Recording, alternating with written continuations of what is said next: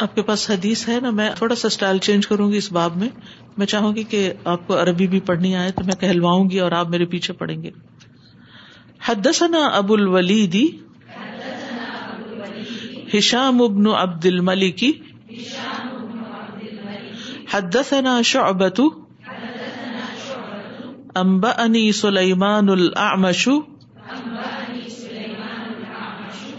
قال سمعت زيد بن وهب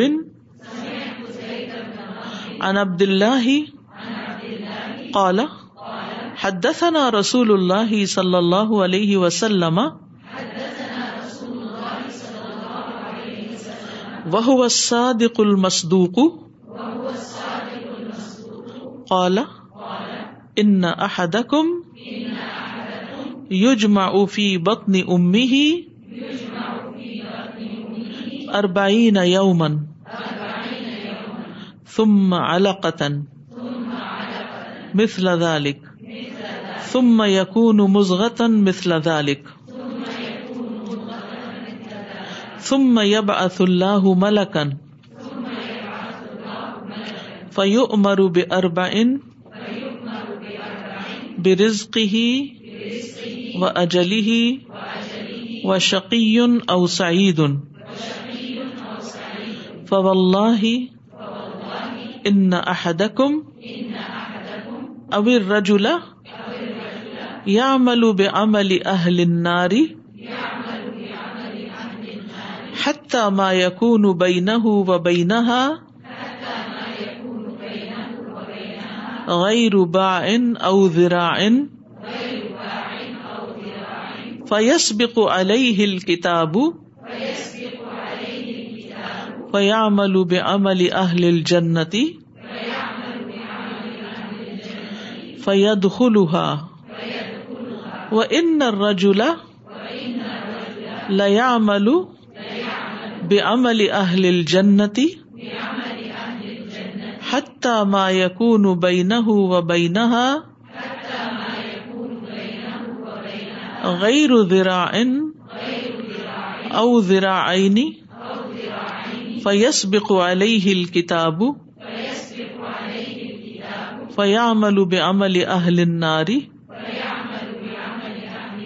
فيدخلها قال آدم الا ذراع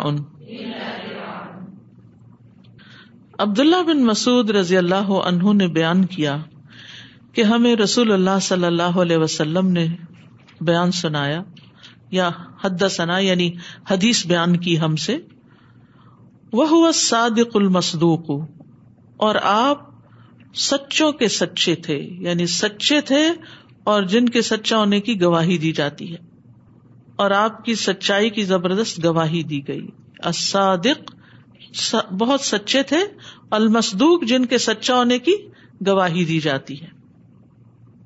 کالا فرمایا ان احد کم تم میں سے ہر ایک یو جماؤ فی بتنی امی ہی اربئی یومن چالیس دن تک ماں کے پیٹ میں نطفہ ہی رکھا جاتا ہے یعنی نطفے کی شکل میں ہوتا ہے۔ ثم علقتن پھر علاقہ یعنی خون کی پٹ کی مثل ذالک یعنی اتنی ہی مدت۔ ثم یقون مزغتن مثل ذالک پھر اتنے ہی عرصے میں مزغا یعنی گوشت کا لوتھڑا۔ ثم یبعث اللہ ملکن، پھر اللہ تعالی ایک فرشتے کو بھیجتا ہے۔ فیو عمر بے اربن تو اس کو چار باتیں لکھے جانے کا حکم دیتا ہے۔ بے رزق ہی و اجل ہی و شقی و نو سعید اس کا رزق اور اس کی موت اور اس کا بد وقت ہونا یا نیک وقت ہونا۔ فو اللہ ہی پس اللہ کی قسم، ان احدکم، تم میں سے کوئی ایک ابر رجلا یا شخص یا عمل بے عمل اہل النار، دوزخ والوں کے سے کام کرتا رہتا ہے، حتیٰ ما یقون بین و بینہا غیر بائن یہاں تک کہ اس کے اور دوزخ کے درمیان صرف ایک بالشت کا فاصلہ رہ جاتا ہے، او ذرا یا ایک ہاتھ کا۔ فیس بق علیہ الکتاب، تو اس پر تقدیر غالب آ جاتی ہے۔ فیام الب عمل اہل الجنتی تو وہ جنت والوں کے کام کرنے لگتا ہے فید خلوہ اور جنت میں داخل ہو جاتا ہے۔ وہ ان رج الم الب عمل اہل الجنتی اسی طرح ایک شخص جنت والوں کے سے کام کرتا رہتا ہے۔ حتیٰ ما یقون بینا و بینا غیر زرائن یہاں تک کہ اس کے اور جنت کے درمیان ایک بازو کا فاصلہ رہ جاتا ہے۔ او ذرا یا دو ہاتھ کا، یا دو بازو کا۔ فیسبق علیہ کتاب تو اس پر لکھت غالب آ جاتی ہے، تقدیر غالب آ جاتی ہے۔ فیام الب عمل اہل النار تو وہ جہنم والوں کے کام کرنے لگتا ہے، آگ والوں کے سے کام کرتا ہے۔ فید خلوحا تو اس میں داخل ہو جاتا ہے۔ کالا آدم، اس میں جو امام بخاری کہتے ہیں کہ آدم بن نبی ایاس نے اپنی روایت میں یوں کہا اللہ ذرا ان جب ایک ہاتھ کا فاصلہ رہ جاتا ہے۔ اگلی حدیث بھی پڑھ لیتے ہیں کیونکہ دونوں کی بات ملتی جلتی ہے۔ حدثنا سلیمان ابن حرب حدثنا حماد ان عبید اللہ ابن ابی بکر ابن انس ان انس ابن مالک رضی اللہ عنہ ان نبی صلی اللہ علیہ وسلم قال وکل اللہ بالرحم ملکن فیقول اے رب نطفت اے رب علقت اے رب مزغت فاذا اراد اللہ ان يقضي خلقها، قال اے ربی اذکر ام انسا اذکر اذکر ام انسا اشقی ام سعید فمر رزق فمل اجل فیوک تبو کدالک فی بطنی امی ہی انس بن مالک روایت کرتے ہیں کہ نبی صلی اللہ علیہ وسلم نے فرمایا کہ اللہ تعالیٰ نے رحم مادر پر ایک رشتہ مقرر کر دیا، وکل اللہ برحم ملکن فیقول، وہ کہتا رہتا ہے، اے رب نطفہ، اے رب یہ نطفہ قرار پا گیا ہے۔ اے رب القا اے رب اب القا یعنی جمع و خون بن گیا ہے۔ اے رب مزغتن اے رب اب مزغ بن گیا ہے۔ فضا اراد اللہ یقدی خلقہ پھر جب اللہ چاہتا ہے کہ اس کی پیدائش پوری کرے کالا اے رب بھی ادا کرو نہ منسا؟ تو پوچھتا ہے فرشتہ، اے رب، لڑکا ہے یا لڑکی ہے؟ اشقی نم سعید نیک ہے یا برا ہے؟ فمر رسق اس کی روزی کیا ہوگی؟ فمل اجلو اس کی موت کب ہوگی؟ فیوک تب تو وہ لکھ لیا جاتا ہے کزال کا فی بتنی امی ہی اسی طرح اس کے ماں کے پیٹ میں، پھر دنیا میں ویسی چیزیں سامنے آنے لگتی ہیں۔ یہاں بنیادی طور پر انسان کی تخلیق کے مراحل کا ذکر ہے۔ جن کا ذکر سورت المؤمنون میں آتا ہے۔ سورت المومنون کی کچھ آیات ہیں، وہ آپ سنیں گے۔ تو اس سے بھی تصدیق ہوتی ہے کہ رحم مادر میں انسان جو ہے، وہ کن کن مرحلوں سے گزرتا ہے۔ اور پھر جب چار مہینے کا ہو جاتا ہے، تو پھر اس میں روح پھونکی جاتی۔ اور جب روح پھونکی جاتی ہے، پھر وہ انسان بنتا ہے۔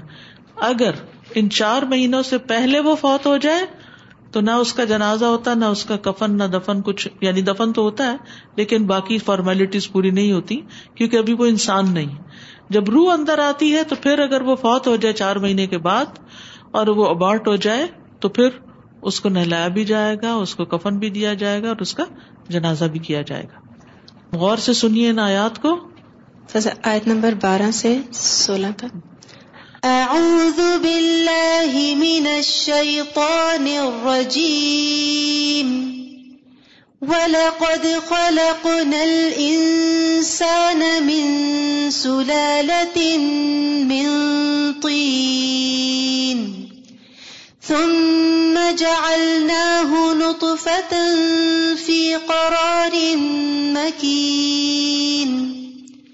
ثم خلقنا النطفة علقة فخلقنا العلقة مضغة فخلقنا العلقة مضغة فخلقنا المضغة عظاما فكسونا العظام لحما ثم أنشأناه خلقا ثم أنشأناه خلقا آخر فتبارك الله أحسن الخالقين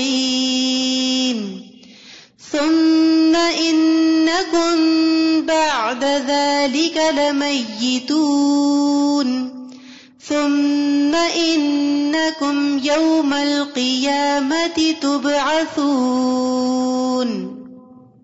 یقیناً ہم نے انسان کو مٹی کے جوہر سے پیدا کیا۔ آدم علیہ السلام کی طرف اشارہ ہے کہ ان کو مٹی سے بنایا گیا تھا۔ پھر اس کے بعد نسل انسانی پانی سے چلی یعنی نطفے سے۔ پھر اسے نطفہ بنا کر محفوظ جگہ میں قرار دیے دیا۔ پھر نطفے کو ہم نے جمع ہوا خون بنا دیا۔ پھر اس خون کے لوتھڑے کو گوشت کا ٹکڑا کر دیا۔ پھر گوشت کے ٹکڑے کو ہڈیاں بنا دی پھر ہڈیوں کو ہم نے گوشت پہنا دیا۔ پھر دوسری بناوٹ میں اس کو پیدا کر دیا۔ یعنی اس وقت انسان میں پھر روح آ جاتی ہے۔ برکتوں والا ہے وہ رب جو سب سے بہترین پیدا کرنے والا ہے۔ اس کے بعد پھر تم سب یقیناً مر جانے والے ہو۔ پھر قیامت کے دن بلا شبہ تم سب اٹھائے جاؤ گے۔ تو اس سے کیا پتا چلتا ہے؟ کہ یہ انسان کے آغاز سے انتہا تک اس کی کہانی ہے کہ اللہ نے اس کو پیدا کیا، کن کن مراحل سے گزارا اور پھر آئندہ اس کے ساتھ کیا کیا ہونے والا ہے۔ تو یہ پوری پکچر سامنے رکھنی چاہیے۔ یہاں پر اس کا ایک حصہ بیان کیا گیا ہے۔ اور وہ کیا ہے؟ حدیث کے الفاظ دیکھتے ہیں ہم۔ سب سے پہلے تو عبداللہ بن مسعود نبی صلی اللہ علیہ وسلم سے روایت کرتے ہوئے کہتے ہیں وہ صادق المسدوق کہ نبی صلی اللہ علیہ وسلم بہت سچے انسان ہیں اور جن کی سچائی کی گواہی بھی دی، اپنوں نے کیا، پرایوں نے بھی دی۔ تو آپ نے یہ بات جو فرمائی ہے، اس میں کوئی شک نہیں، اور اس بات کی تائید قرآن سے بھی ہوئی کہ ماں کے پیٹ میں بچہ اسی طرح پرورش پاتا ہے۔ کالا آپ نے فرمایا تھا، ان احد کم یوجما فی بتنی امی ہی اربئی یومن کہ تم میں سے ایک ماں کے پیٹ میں جمع کیا جاتا ہے۔ یعنی ماں کے سارے جسم سے اور پھر باپ کی وہ یعنی ساری جو رگے ہیں یا ساری جو اس کے اندر جو کچھ بھی ہے، اس کا جو سلالہ ہے، اس کا جو ست ہے یا اس کا جو نچوڑ ہے، اس کو ایک جگہ رکھا جاتا ہے۔ یعنی جب یہ جمع ہوتا ہے، مرد کا نطفہ اور عورت کا اگم تو پھر اس کو چالیس دن تک ایک حالت میں رکھا جاتا ہے، اس کے اندر تخلیق ہوتی رہتی ہے، لیکن اس کی شکل ابھی نہیں بدلتی۔ چالیس دن کے بعد وہ خون کی پٹکی بن جاتا ہے۔ پھر اتنے ہی عرصے میں چالیس ہی دن میں اللہ کا بن جاتا ہے یعنی گوشت کا لوتھڑا بن جاتا ہے۔ اللہ کا کہتے ہیں، جمے ہوئے خون کو۔ اور اللہ کا کلس معلق سے بھی یعنی کہ وہ لٹکا ہوا ہوتا ہے، چپکا ہوا ہوتا ہے رحم مادر سے۔ اور پھر مزغا مزغا جس طرح ایک مورسل ہوتا ہے، ایک نوالا ہوتا ہے، چبانے کے لائق منہ میں ہڈی جو ہوتی ہے، یا گوشت کی بوٹی جو ہوتی ہے، بس اس سائز کا پھر وہ بن جاتا ہے۔ پھر چار مہینے میں یہ عمل پورا ہوتا ہے یعنی ون ٹوینٹی ڈیز میں۔ پھر چار مہینے کے بعد ایک فرشتہ آتا ہے۔ اور اس کے بارے میں ماں کے پیٹ میں ہی چار باتیں لکھنے کا حکم دیا جاتا ہے اس کو۔ تو اس سے یہ پتا چلتا ہے کہ ماں کے پیٹ میں فرشتہ مقرر ہوتا ہے اور وہ واچ بھی کر رہا ہوتا ہے کہ اب کون سے مرحلے پہ پہنچ گیا ہے۔ اسی لیے جو دوسری حدیث میں نے ساتھ پڑھی، اس میں وہ کیا کہتا ہے ایرب نطفا یعنی ابھی تک نطفا ہے۔ پھر جب اس کی شیپ چینج ہوتی ہے اللہ کا تو کہتا ہے ارب اب اللہ کا بن گیا۔ ڈیوٹی لگی ہوئی ہے اس کی وہاں۔ اور وہ مستقل اپنے کام کو یعنی پروگرس کو دیکھ رہا ہوتا ہے۔ ایرب مزغا ایرب مزغا بن گیا، اب یہ چار مہینے پورے ہو گئے تینوں اسٹیجز پوری ہو گئی ہیں، اب اگلے مرحلے پہ جانے سے پہلے اس کے اندر اب روح ڈالی جائے گی۔ تو فرشتہ جو ہے وہ اس کے اندر روح ڈالتا ہے۔ روح جو ہوتی ہے، اس کی شکل بین ہی وہی ہوتی ہے جو انسان کی شکل ہوتی ہے۔ یعنی اگر آپ کی روح کو آپ کے جسم سے نکال کے کہیں کھڑا کیا جائے تو ایسی ہی دکھائی دے گی جیسے آپ دکھائی دیتے ہیں۔ اسی لیے نبی صلی اللہ علیہ وسلم جب معراج پہ تشریف لے گئے تھے تو آپ نے سارے پیغمبروں کی جماعت کروائی تھی بیت المقدس میں، مسجد اقسا میں۔ تو وہ کیا تھا وہاں؟ پیغمبر اپنے جسموں کے ساتھ نہیں تھے وہاں، اپنی روحوں کے ساتھ تھے۔ ٹھیک ہے؟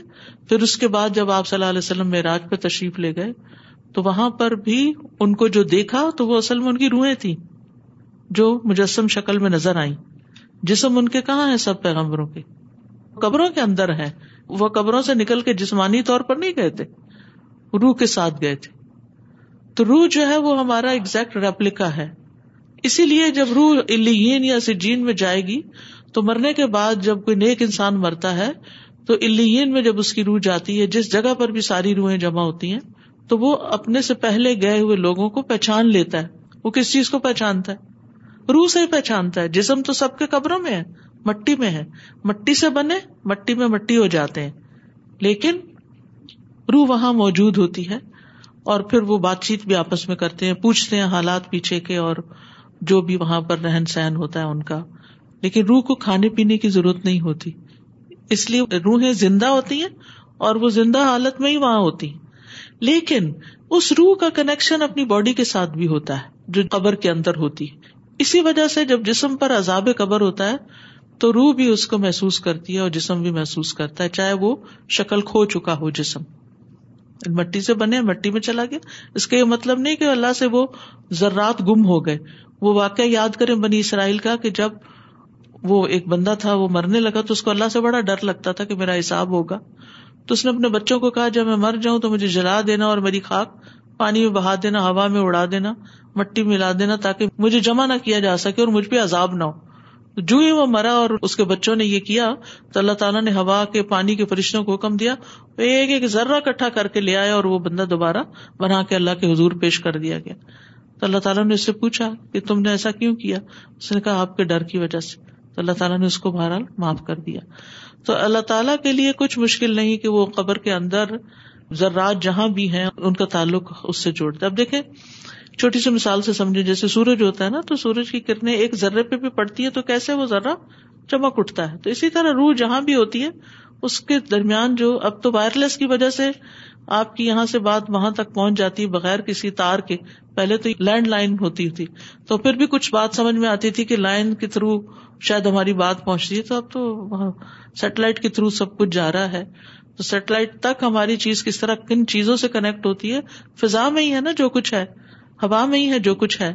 تو اسی طرح اللہ تعالیٰ کے لیے کچھ مشکل نہیں کہ روح اور جسم کے تعلق کو مرنے کے بعد بھی جاری رکھے جبکہ وہ الگ الگ ہو چکے ہوں اور ان پر جزا سزا نافذ ہو رہی ہو۔ بہرحال، یہ تو ایک روح کا تھوڑا سا تعارف کرانا تھا کہ چار ماہ کے بعد پیٹ میں روح آتی ہے اور انسان دنیا میں پھر آنے کے قابل ہوتا ہے، ورنہ انسان میت ہوتا ہے۔ اس کو پھر انسان نہیں کہتے، مرنے کے بعد وہ انسانیت اس کے اندر نہیں رہتی۔ موت آ جاتی ہے اور میت ہو جاتا ہے وہ۔ تو فرشتہ اس کے اوپر ہوتا ہے نطفہ القا اور مزغا اب آپ دیکھیں کہ کینیڈا کا پروفیسر ہے، جس نے یہ ڈسکور کیا تھا کہ ماں کے پیٹ میں جو بچہ ہے وہ ان تین مراحل سے گزرتا ہے۔ اچھا اب یہ جو بچہ جب بن جاتا ہے تو قرآن میں آتا ہے کہ رحم مادر میں جو کچھ ہے وہ اللہ ہی جانتا ہے۔ تو اس وقت بھی ہم بڑے کنفیوز ہوتے ہیں کہ اب تو سائنس نے جان لیا کہ لڑکا ہے کہ لڑکی ہے۔ بس اتنا ہی جانا نا۔ اس سے آگے فرشتہ جو لکھ رہا ہوتا ہے وہ جانتا ہے انسان۔ یعنی جب وہ آیت میں آتا ہے نا کہ چار چیزیں اللہ کے سوا کوئی نہیں جانتا، تو اس کا مطلب ہم بڑا محدود سا لیتے ہیں۔ وہ ڈاکٹر الٹرا ساؤنڈ کرتے ہیں تو بچے کی جنس پتہ چل جاتی ہے۔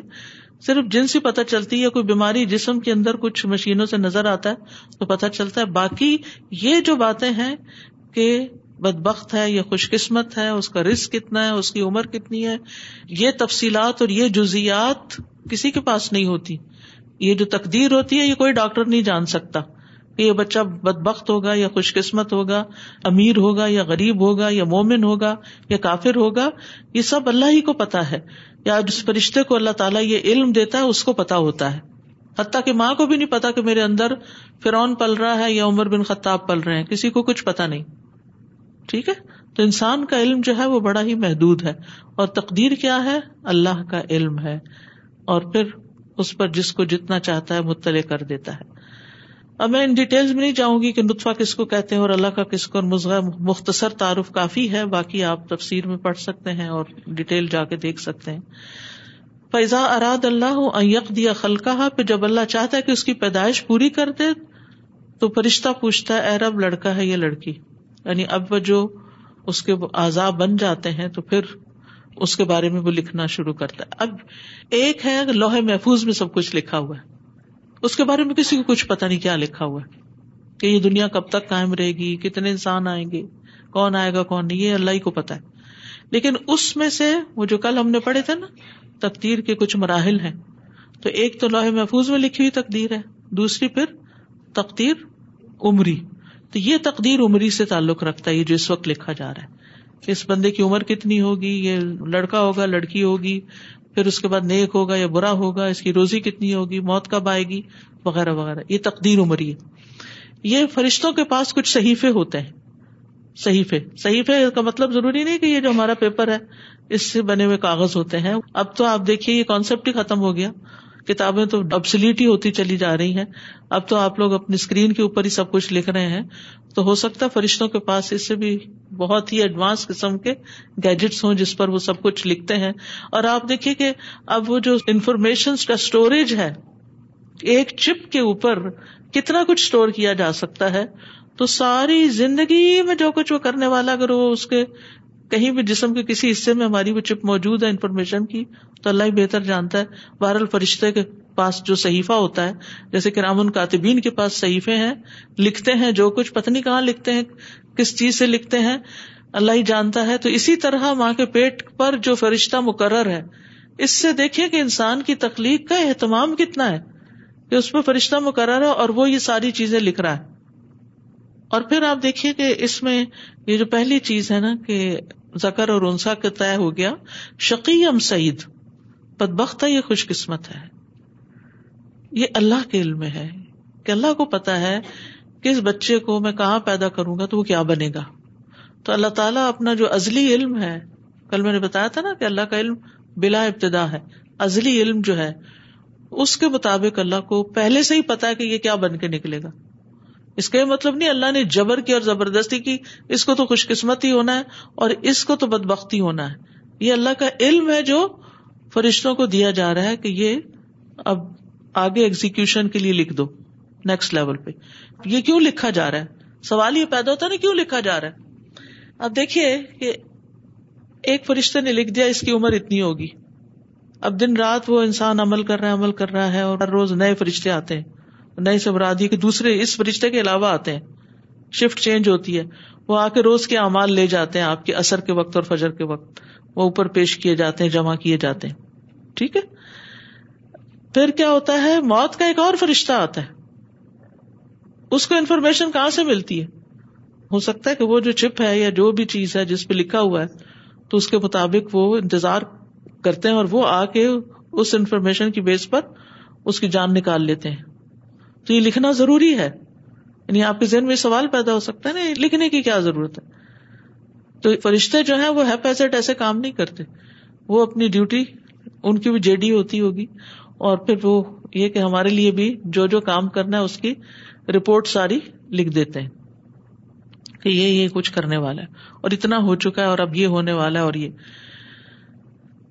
پھر دوسری بات یہ ہے کہ نیک برا ہو گیا پھر روزی کیا ہوگی اس کی؟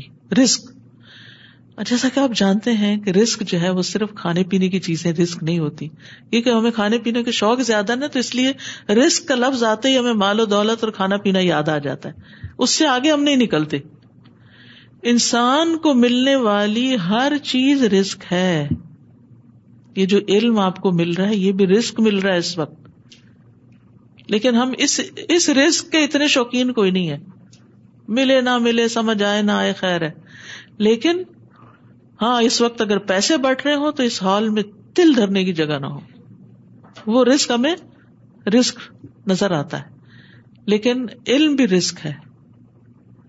پھر اسی طرح اچھے دوستوں کا ملنا بھی رسک ہے۔ یہ بھی رسک ہے۔ شادی بھی ایک رسک ہے۔ بچے بھی ایک رسک ہے ٹھیک ہے؟ تو یہ جو نعمتیں آپ کو ملتی جاتی ہیں وہ آپ کا رسک ہے۔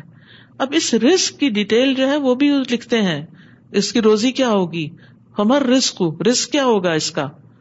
یہ جو عقل اور صلاحیت اور جو جو اسکلز آپ کو ملتی جاتی ہیں، یہ سارا آپ کا رسک ہے۔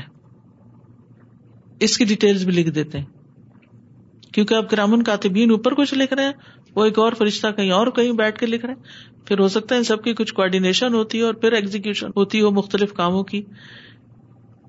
لیکن ان ساری چیزوں کا اللہ کو پہلے سے ہی پتا ہے۔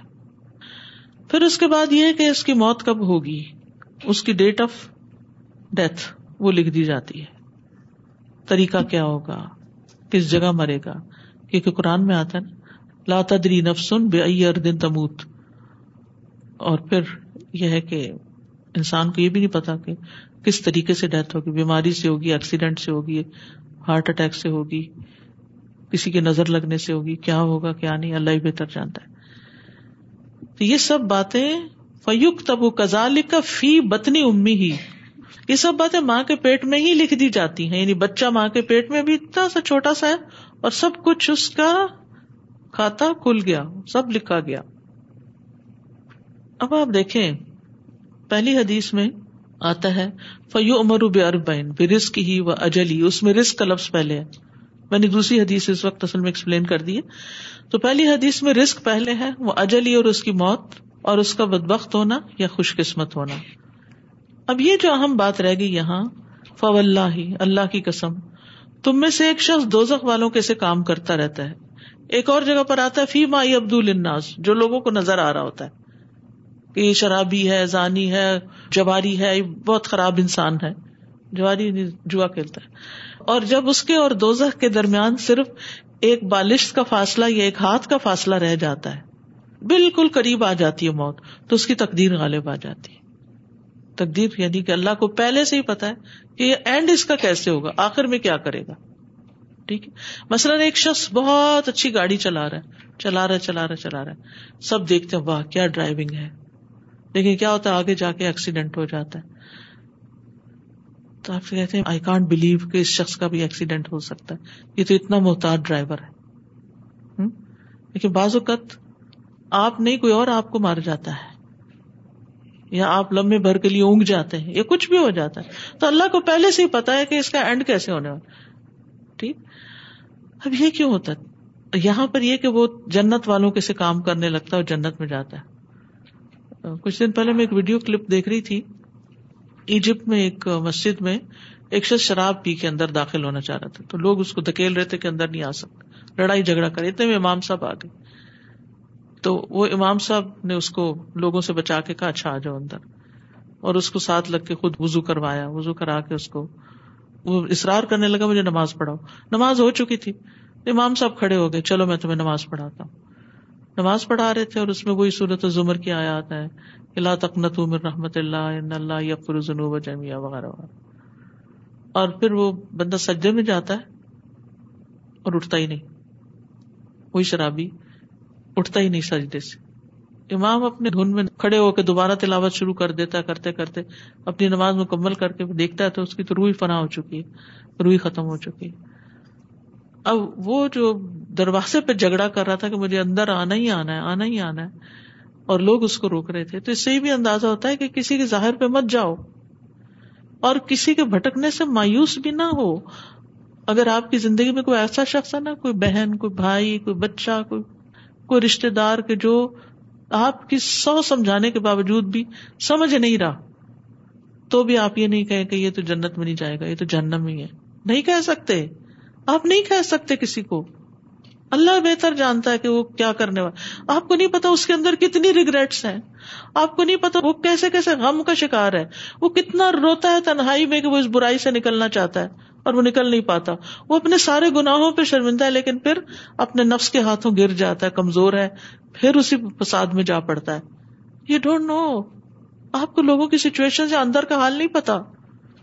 تو ہر کسی سے ہمدردی کرنی چاہیے۔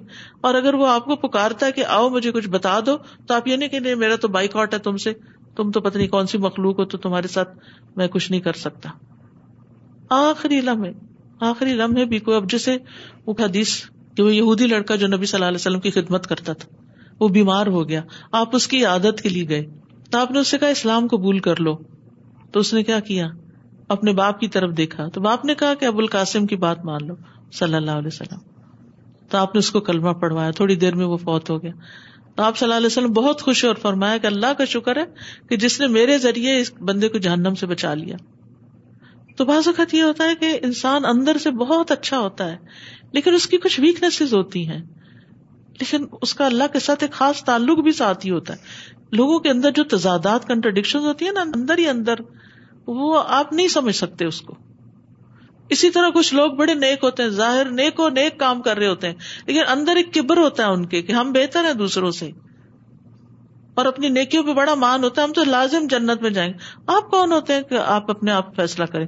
نبی صلی اللہ علیہ وسلم نے تو اپنے بان فرمایا کہ ماں ادری مایوف البی ولا بکو مجھے نہیں پتا میرے ساتھ کیا ہوگا تمہارے ساتھ کیا ہوگا۔ جنت کی گارنٹی تو آپ نے بھی اس طرح نہیں دی۔ بہرحال کہنے کا مطلب یہ ہے کہ اللہ کو پتا ہے کہ کون کیسا ہے۔ اللہ عالم تم لا تعلم کس کو ہدایت دینی ہے، کس کو نہیں دینی۔ کون کیا ڈیزرو کرتا ہے، کس کو کہاں ہونا چاہیے۔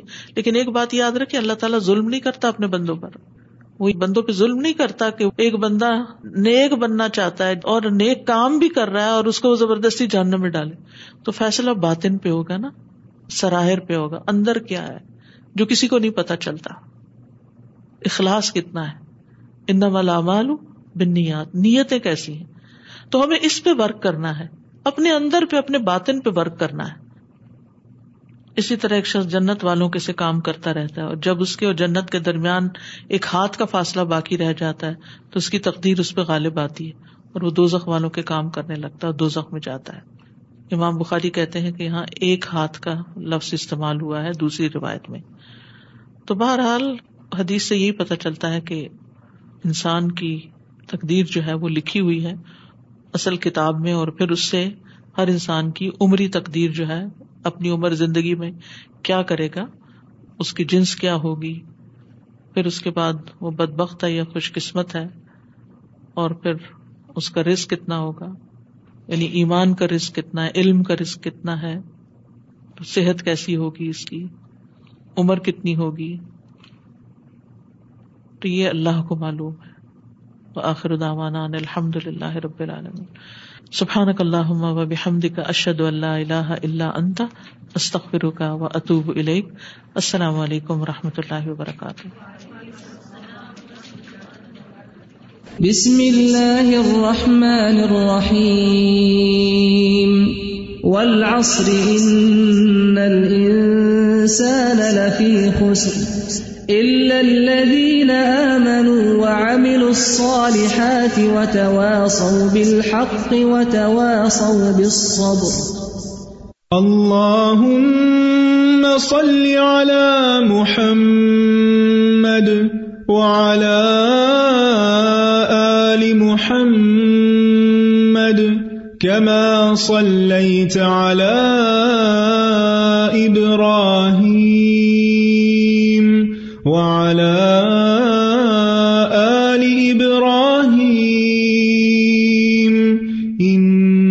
إنك حميد مجيد. اللهم بارك على محمد وعلى آل محمد كما